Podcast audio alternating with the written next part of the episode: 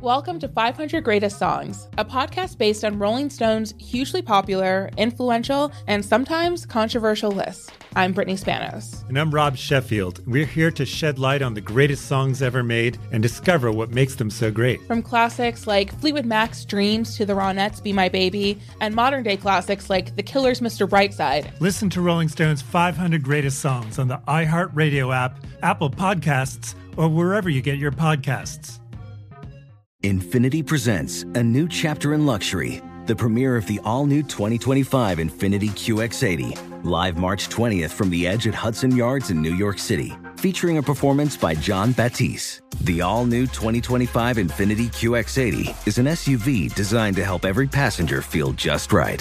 Be the first to see it March 20th at 7 p.m. Eastern, only on iHeartRadio's YouTube channel. Save the date at new-QX80.com. Don't miss it. 2025 QX80 coming this summer. You're ready for a comeback. And with Purdue Global, you can do more than take classes. You can take charge of your story, of your career, of your life. Earn a degree you can be proud of and get an education employers respect. It's time, your time, not just to go back to school, but to come back and move forward with Purdue Global, Purdue's online university for working adults. Start your comeback at purdueglobal.edu. Martha Stewart, the original influencer. When I think about anything, I think about the way that she did it first. The media mogul. Five to six years ahead, she saw what was coming. The prisoner. The rise, the fall, and the reinvention of an American icon. Once Martha paved the road, everybody else pretty much copied her. A CNN original series, The Many Lives of Martha Stewart, now streaming on Max.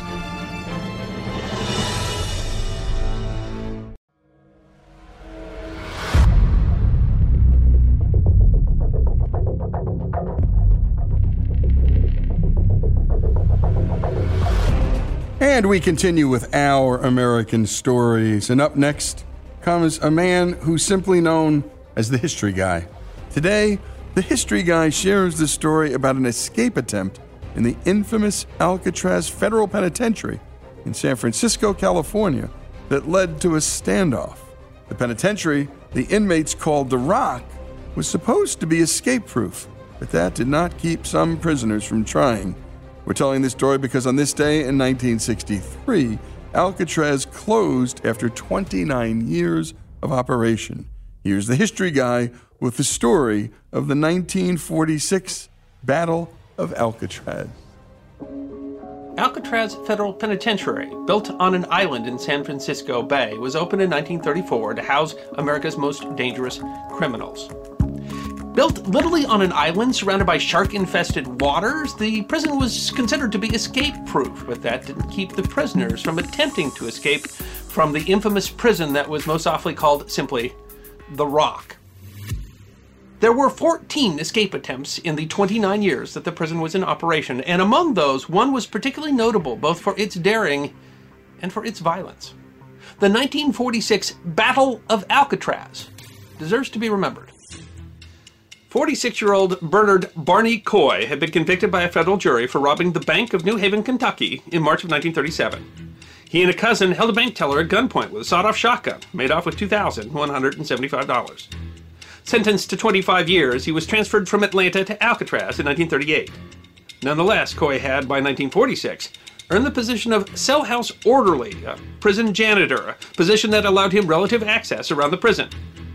From that position, he had observed lapses in the security of the notoriously strict prison that he thought he could exploit. And he became the ringleader of a group determined to escape the escape proof prison. Coy had a plan to overwhelm one guard and gain access to a weapons locker, but he needed help to overwhelm another guard who he thought would have the keys that he needed to escape. It was a daring plan, and it required more men. His list of accomplices started with 33 year old Marvin Franklin Hubbard. At Alcatraz, he was a kitchen orderly, and late cleanup in the prison kitchen made him a crucial part of Coy's plan. But Coy figured that he would also need some muscle for his plan to work, and so he recruited some other prisoners to his plan. 29 year old Miran Buddy Thompson was an armed robber who showed skill at both getting caught and at escaping. In March of 1945, he was arrested by an Amarillo, Texas police detective. Thompson had hidden a gun and shot the detective. Clarence Carnes was just 19 years old, the youngest man in Alcatraz. A Choctaw from Oklahoma, he was known as the Choctaw Kid. He had been given a life sentence at just the age of 16 after killing a garage attendant during an attempted holdup. 35 year old Dutch Cretzer had done his first stint in prison at the age of 16. In the 1930s, he had been part of a gang of West Coast bank robbers called the Cretzer Kyle Gang that had earned him a spot as number four on the FBI Most Wanted list. Cretzer then demanded that another prisoner, a friend of his, be included. 37 year old Sam Shockley had been sentenced to life imprisonment for bank robbery and kidnapping. Sent to the federal penitentiary at Leavenworth, he was found to have an IQ just 54 and be prone to violent outbursts and an unstable personality. Coy's plan started with guard Bert Burch. Burch patrolled an elevated gun platform that overlooked the C&D blocks. Burch was armed with a Springfield rifle and a 45 caliber pistol. But Burch had a routine so precise it could be timed. He would leave the C block for a few minutes at specific times and then go look over D block. That meant that there were a few minutes when C block was not observed. Coy had fabricated a bar spreader, a device that would push two bars apart by turning a screw with a pair of pliers.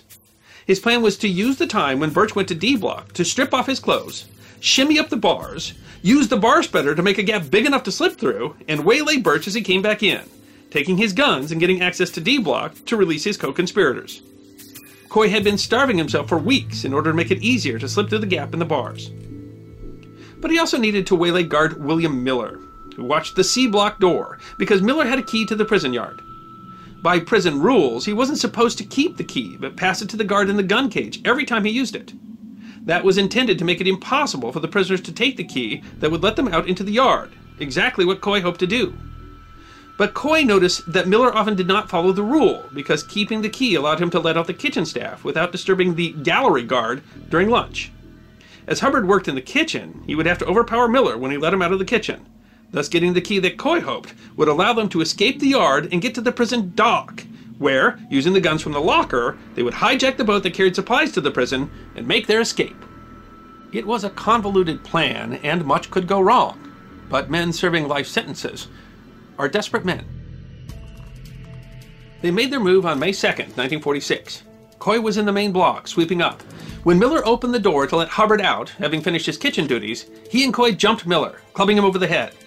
Miller had no gun, but he did have a gas billy, a billy club that could also dispense tear gas. They threw Miller in a cell.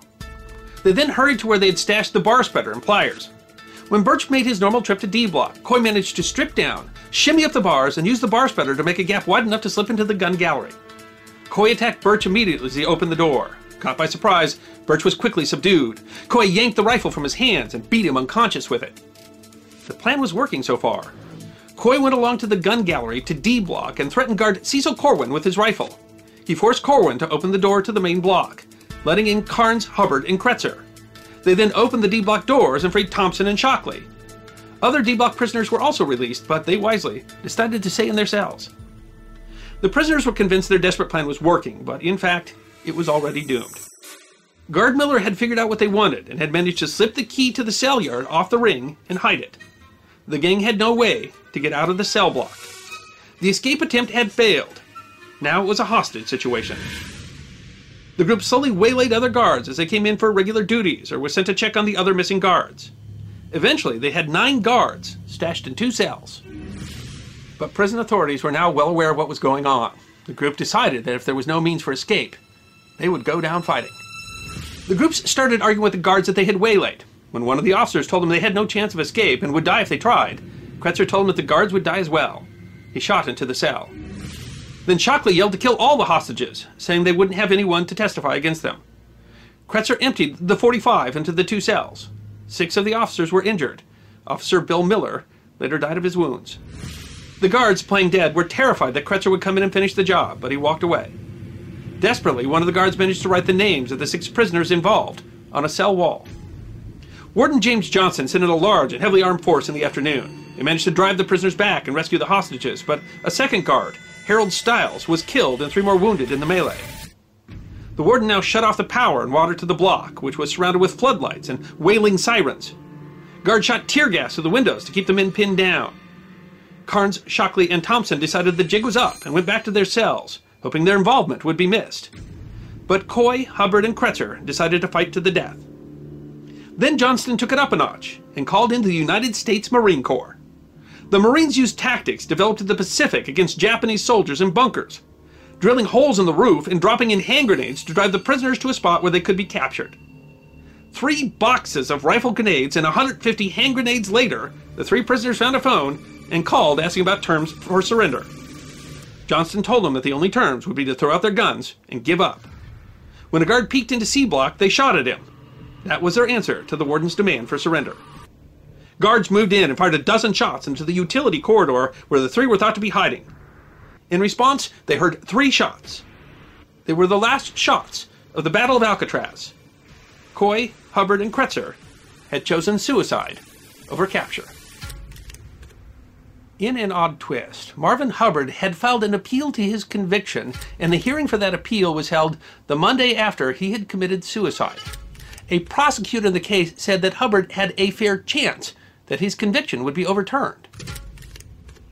Clarence Carnes, Miran Thompson, and Sam Shockley had gone back to their cells, hoping to remain anonymous. Their hope was that Cretzer had killed the hostages who could identify them as being part of the attempt. But all but one of the hostages had survived. Thompson and Shockley were executed in the gas chamber of nearby San Quentin Prison on December 3, 1948. A judge found sympathy for Clarence Carnes owing to his age and the fact that the hostages reported that at one point he had refused an order by Cretzer to shoot them. His death sentence was commuted, but another life sentence was added to his term. Despite that, he did manage to eventually earn release in 1973, but he couldn't make it on the outside and violated the terms of his parole. He died in 1988 in the federal penitentiary in Springfield, Missouri. Alcatraz prison would see several more escape attempts, including the famous incident in June of 1962, where prisoners Frank Morris and brothers John and Clarence Anglin escaped and were never found. Alcatraz Federal Penitentiary closed March 21, 1963. The buildings were simply rotting due to all the exposure to the salt air, and was too expensive to repair what was already the most expensive prison in the federal system to operate. The former prison was turned into a tourist attraction and today attracts more than one and a half million visitors a year. And great job, as always, by Greg Hengler. And again, thanks to the History Guy for being a regular featured contributor here on Our American Stories. The story of the 1946 Battle of Alcatraz, told because on this day in 1963, the infamous penitentiary closed after 29 years in operation here on Our American Stories. Infiniti presents a new chapter in luxury, the premiere of the all new 2025 Infiniti QX80, live March 20th from the edge at Hudson Yards in New York City, featuring a performance by Jon Batiste. The all new 2025 Infiniti QX80 is an SUV designed to help every passenger feel just right. Be the first to see it March 20th at 7 p.m. Eastern, only on iHeartRadio's YouTube channel. Save the date at new-QX80.com. Don't miss it. 2025 QX80 coming this summer. Welcome to 500 Greatest Songs, a podcast based on Rolling Stone's hugely popular, influential, and sometimes controversial list. I'm Brittany Spanos. And I'm Rob Sheffield. We're here to shed light on the greatest songs ever made and discover what makes them so great. From classics like Fleetwood Mac's Dreams to the Ronettes' Be My Baby, and modern day classics like The Killer's Mr. Brightside. Listen to Rolling Stone's 500 Greatest Songs on the iHeartRadio app, Apple Podcasts, or wherever you get your podcasts. Does money stress you out? Let Facet flip your financial chaos into clarity. Finding Facet immediately put us at ease. Facet's innovative approach to financial planning ensures your money works as hard as you do, enabling members to experience the joys of having your finances in order. And that makes us Facet for life now, I guess. Visit Facet.com, F A C E T.com to learn more. This ad is sponsored by Facet. Facet Wealth is an SEC registered investment advisor. This is not an offer to buy or sell securities, nor is it investment, legal, or tax advice. These testimonials are from current Facet members who are not compensated. All opinions are their own and not a guarantee of a similar outcome. I'm Dr. Sanjay Gupta, CNN's chief medical correspondent, and this is Chasing Life. Three out of four U.S. adults are considered overweight or have obesity, 75% of Americans. Dr. Fatima Cody Stanford. Our weight is one factor that plays a role in our health, but by itself, it doesn't give us the full story of who we are. We have to look at our full person. Listen to Chasing Life, streaming now on the iHeartRadio app